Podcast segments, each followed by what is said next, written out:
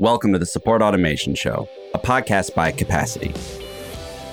Join us for conversations with leaders in customer or employee support who are using technology to answer questions, automate processes, and build innovative solutions to any business challenge. I'm your host, Justin Schmidt. Hello, Stacy. Good afternoon. Where does this podcast find you? I am in Cambridge, Massachusetts. Awesome. So you are with Wistia.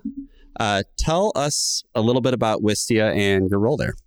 Yeah, Wistia is a video hosting platform uh, that helps B2B businesses market their videos and podcasts.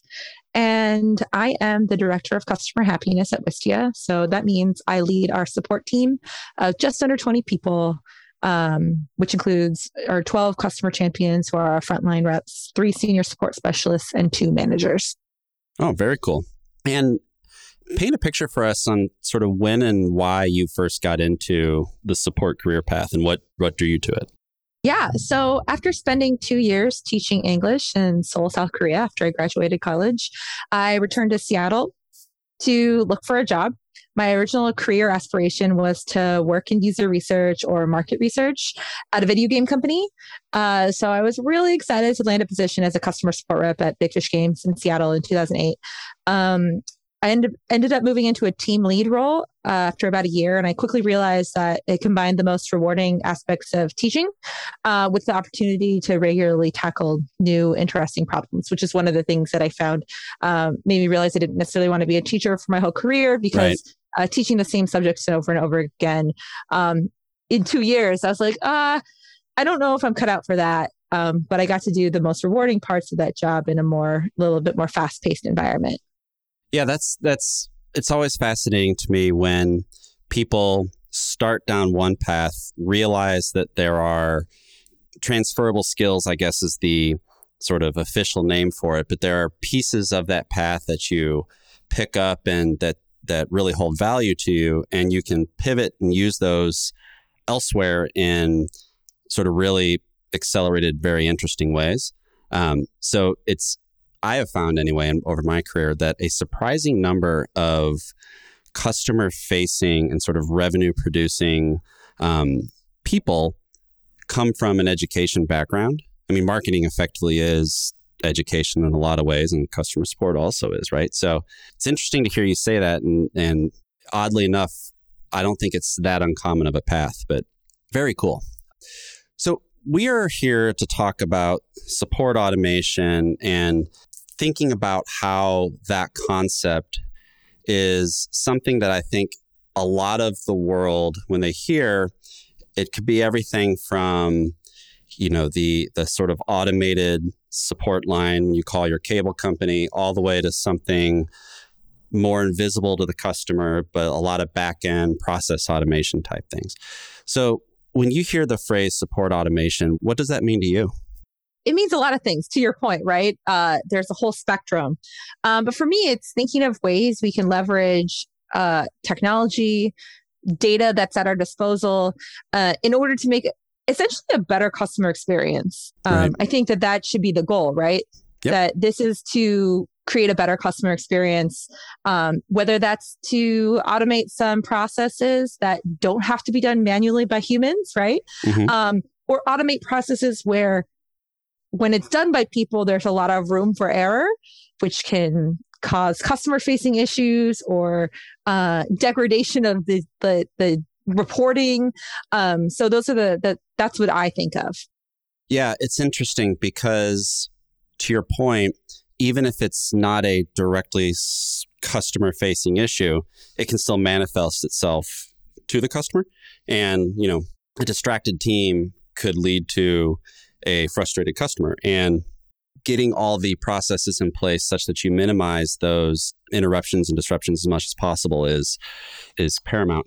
When we were going back and forth a little bit before the show, one thing that you said in the little conversation starter we sent over that I thought was really interesting, and I would love to hear you kind of double click on this, is that some people may find the word automation scary. Um, would love it if you could maybe double click on that and dive into it a little bit more. Sure. Um, I think there are a couple different facets that when people think support automation, um, they find it scary. I think one is they they associate it with the lack of personalization, mm-hmm. which I don't think is true. Um, but I think that that, especially a lot of support leaders, good support leaders, right, um, want to have a good personal customer experience, and so support automation can a lot of times come with sort of this assumption that it means that, oh, there's a lack of humanity or lack of personalization. And so I think that that is one element where it's scary. I think another element that's kind of scary is um, oftentimes when you might go to a website for a product that is, um, uh, around some sort of form of automation, a lot of times the the volume that you need to ha- pass through um, to take full effect of said automation um, can be scary. Like, well, we don't have 30,000 tickets a month that would data points going through every month. So how can we take advantage of this? Um, so I think that's another aspect that makes it a little scary. Mm-hmm. Um, and I also think that, you know, a little bit related to the personalization front, I think that people have this assumption that it's going to take away the the need for a support rep. Right. But also, that's not entirely true, right? Um, nobody really likes r- writing into support for those sort of uh, things that could be handled by automation. And most support reps would rather spend their time working on chunkier, more interesting problems to solve. Mm-hmm. It's interesting that you bring up the, as you describe, chunkier, in- interesting problems. There is a certain level of deep work that is required of good support teams for some of the most high value stuff they do, whether that's supporting a key client or even, you know, think of an HR team inside of an organization. Like they're they're also, you know, BDE support as it as it as it sometimes is known is is something that you get a lot of gains to actually have that focused block of time and really have your best people working on their best problems. What is the approach to adopting automation that you guys at uh, Wistia have taken? Yeah, I think uh, our approach, we actually were kind of put to the test um, when the pandemic hit, right? Because a lot of businesses who were using some video started using lots or all video. Yep. And then more bandwidth being consumed. So we had in one week to the next in April, we had a 50% increase in tickets. Wow. Um, so we didn't suddenly have 50% more people. So we had to really ramp up some of our use of automation. Um, you know, we had the autoresponder, but we hadn't um, tailored the autoresponder based on keywords or subject lines. Mm-hmm. So, or the uh, reply to email address. So we uh, turned on some specific autoresponders for our product Soapbox because um, more and more people were using Soapbox than before because a lot of teachers were starting to use Soapbox because it enabled them to record their webcam but also record their screen. So a lot of them were delivering virtual lessons via soapbox. Um, so overnight we had a bunch more soapbox tickets. So we created a specific autoresponder uh, to tickets that mentioned the word soapbox or were uh, were sent to soapbox at wistia.com and so we were able to, you know, kind of first contact resolution, increase our first contact resolution, um, or not even have to touch those tickets because a lot of them were able to be answered by the specific autoresponders. And that is not something we had really leveraged. We did the same thing with billing specific emails, hmm. and we um, did the same thing with uh, some of our, uh, like one about uploading and encoding um, tickets because those are a very specific subset of troubleshooting steps we can provide. So uh, we were able to handle the volume, get uh, into like a new sort of normal. Mm-hmm. Um, so that's like one of the big uses. We also uh, leveraged software even before this to auto tag our conversations. Mm-hmm. Um, so that was su- super helpful. Um, and it was just nice to twofold, right? Because the tickets were getting tagged as soon as they came in, not when the rep answered them. Uh, we could pull some reporting on what was the makeup of all the tickets currently in the inbox, not just uh, doing sort of reporting looking into the past. So we can could get a snapshot of, okay, what are all the tags for the conversations currently in the inbox, uh, which we couldn't really do before we were using um, software to tag the tickets as they were coming in. Yeah, what you're describing here is an additional need for automation and maybe even some, uh, I don't want to call it uh, pain or inconvenience, but there's an impetus to adopt these technologies. And it was driven by a very good thing, which is a rapid increase in the amount of growth and usage you guys had around these specific products, uh, which is awesome, right?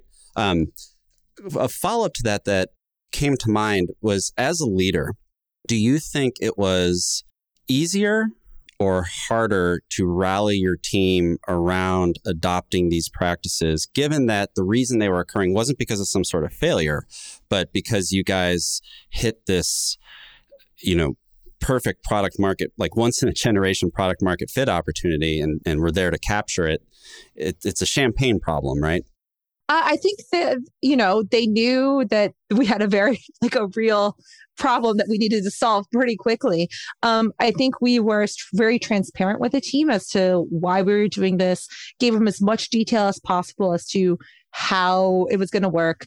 Um, I think that because we weren't just like closing out tickets and we weren't just, sh- you know, saying we're not going to help you, we wanted, and I think because the, the intention was mm-hmm. they understood the intention. Hey, we have a backlog.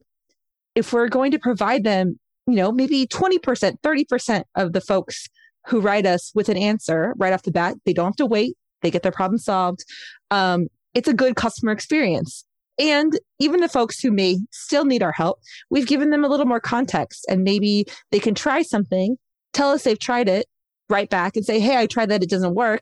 That's still more information than we had. So I think it felt good for our customer champions because they had the context for why we were doing this. They understood why it was a good customer experience for the situation.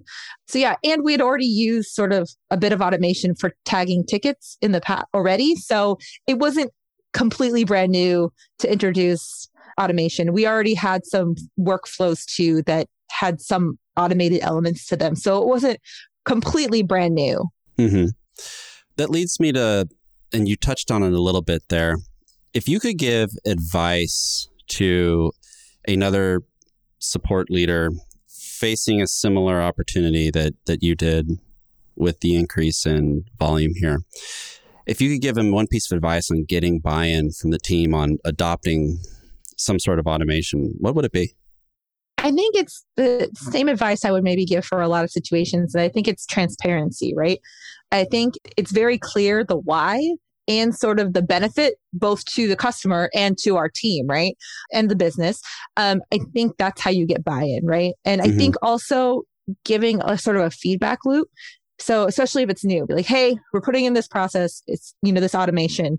Um, it's new for us. So if you are getting feedback from customers that it's not working how we think it is, or maybe there's some sort of unintended side effect that we didn't consider, right. making sure that the the folks on your team have a way to give the feedback on what might not be working and letting them know that like hey a lot of times it might take some adjustment um, so being open, making sure the team is knows that we're open to making adjustments and being adaptable. Unrelated to support automation, I'm going to go off my script just a little bit here because I'm really interested in the people on your team. You're the director of customer happiness. You have customer champions. These are very strong words to describe the people in charge of maintaining customer relationships, which implies Wistia is a very customer focused um, organization. Full disclosure, in a prior life, I was a customer of, of Wistia's at, a, at an old gig. Is that intentional, the org chart having these types of, of roles on it? Yeah. Um, so, sort of the team being called customer happiness and the individuals on our team being customer champions.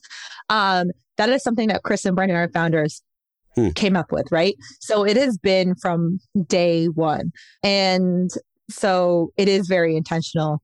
Um, we want our customers, our job is to help our customers be successful at their jobs, right? Right. As video marketers or marketers, right? Um, so I think it is. We are very intentional in calling our team that and our customer champions that because yeah, our job is to help these folks be the best they can be at their job. That's awesome. Switching gears here a little bit. If you were to think about the future of customer support and what the future of automation within customer support looks like, what excites you the most about it? Um, I think what excites me the most is that there is room for automation using machine learning um, across basically all facets of the support, right? Whether mm-hmm. it's conversation quality, right? There's some elements there. Um, improving the accuracy of your reporting because you're tracking sentiment or um, tagging tickets more accurately, uh, using automation software that helps you build reporting out of the, like that's easy to use and easy to customize and easy to iter- iterate on. Um, I just think there's so many opportunities. Um, I really geek out about support software. And so I am really excited by how many more players there are coming into the space because I think competition is good. Mm-hmm. And I think every day, not every day, but fairly often, there's a new tool that I'm made aware of that I'm like, oh, wow, somebody's made something that does this. Oh, this would have been really awesome 10 years ago when I started managing support teams, but I'm really glad it's here now. Right. And it's also interesting, too, how in my role in, in marketing, a lot of similar stuff is, is is happening, right? Where you have everything from single tools that accomplish a specific thing to help sort of unclog a, a process somewhere, and then you have broader platforms, you know, your HubSpots and, and Marketos and the like, adopting more and more stuff to to to build a, a, a better overall experience. And I find anyway in my job that our customer success team. And when the reporting and the data is flowing through freely through there, I can look at that as well and think of, oh, clearly these campaigns, messages, et cetera, are resonating more than the others. This is what people really like. We should lean into this. Maybe we should try to address something over here.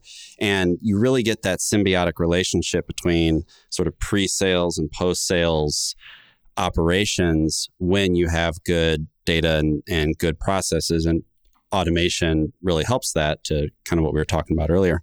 Looking ahead and while we're still in this sort of future uh, future forward way of thinking here what do you think is the big challenge that support leaders such as yourself are going to face as automation finds its way further into what we're doing Ooh, that is a good question. I think what's going to happen is it will no longer be this thing that forward looking think like leaders are doing, right? So everybody's going to be using either software or figuring out ways to uh, automate because there's not going to really be an option not to.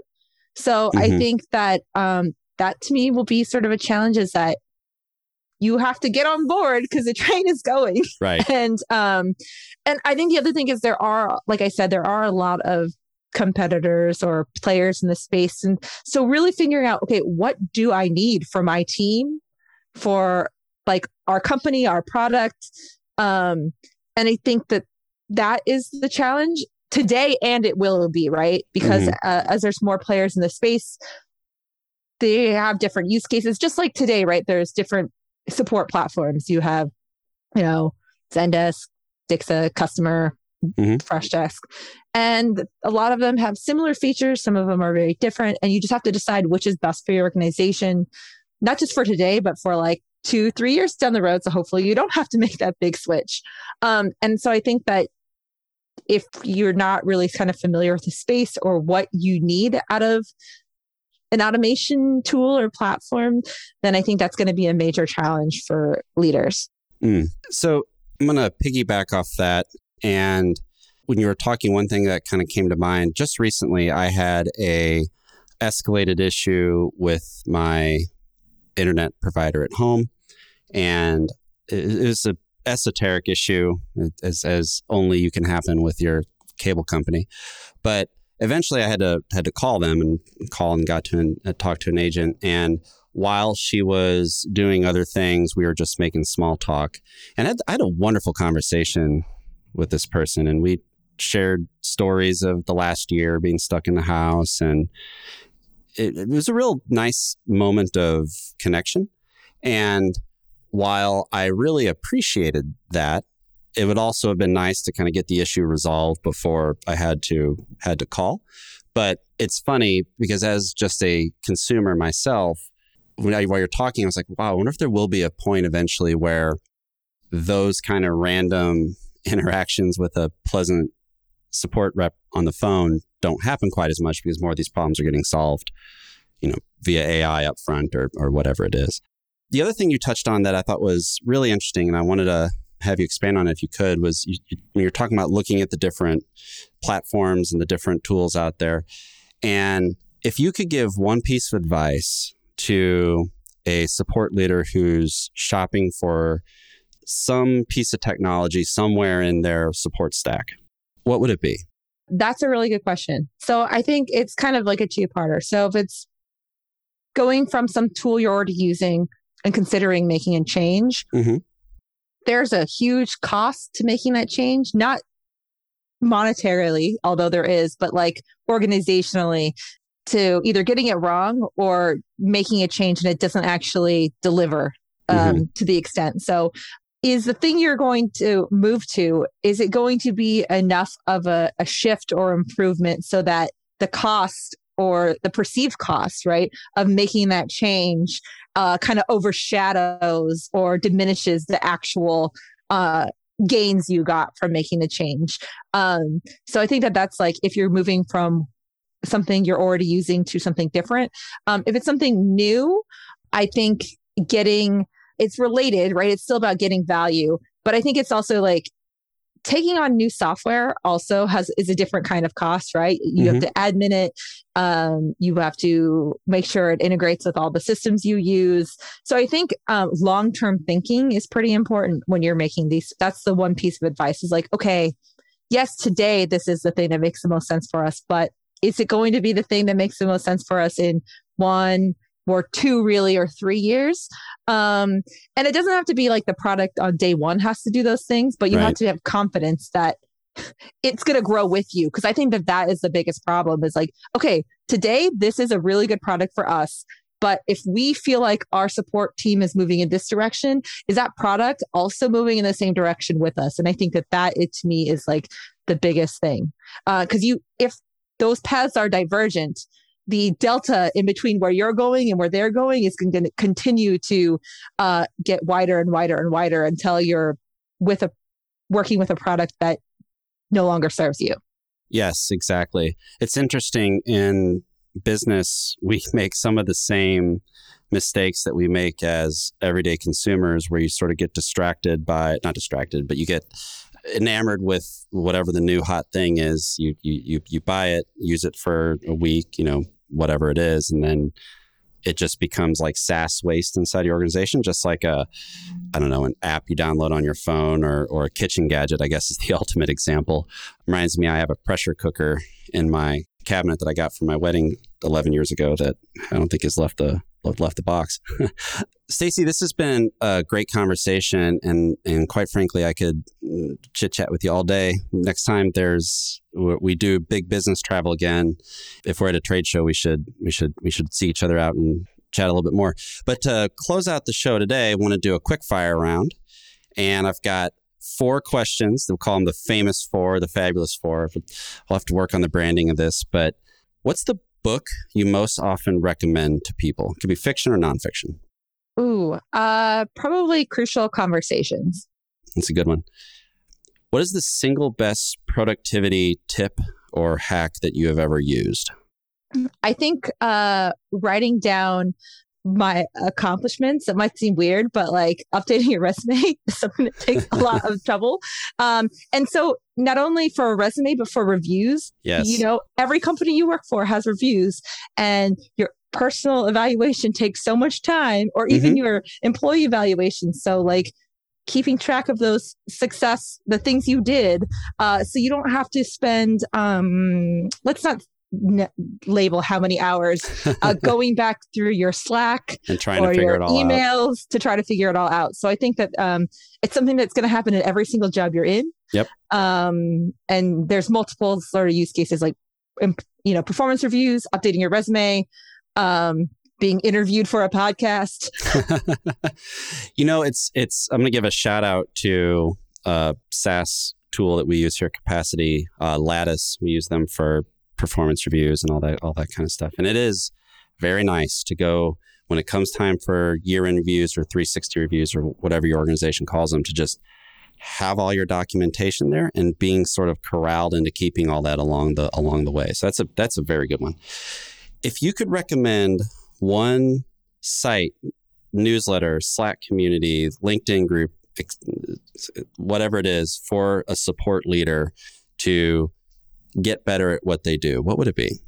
Uh, I think the support driven Slack community, Mm. hands down. It's an awesome one. Yeah. It's a very, very good one. They are, as a person who is sort of on the other side of the support conversation as a, a marketer in, in selling into that group, they are incredible. And as you just look at the conversation inside of it, it's really good too. They are, I agree 100%. They're easy to recommend. If you could go meet for coffee or lunch or maybe a happy hour with one person in the world of support, who would it be? It would be Camille Acey. She is the global head of customer experience at Humio.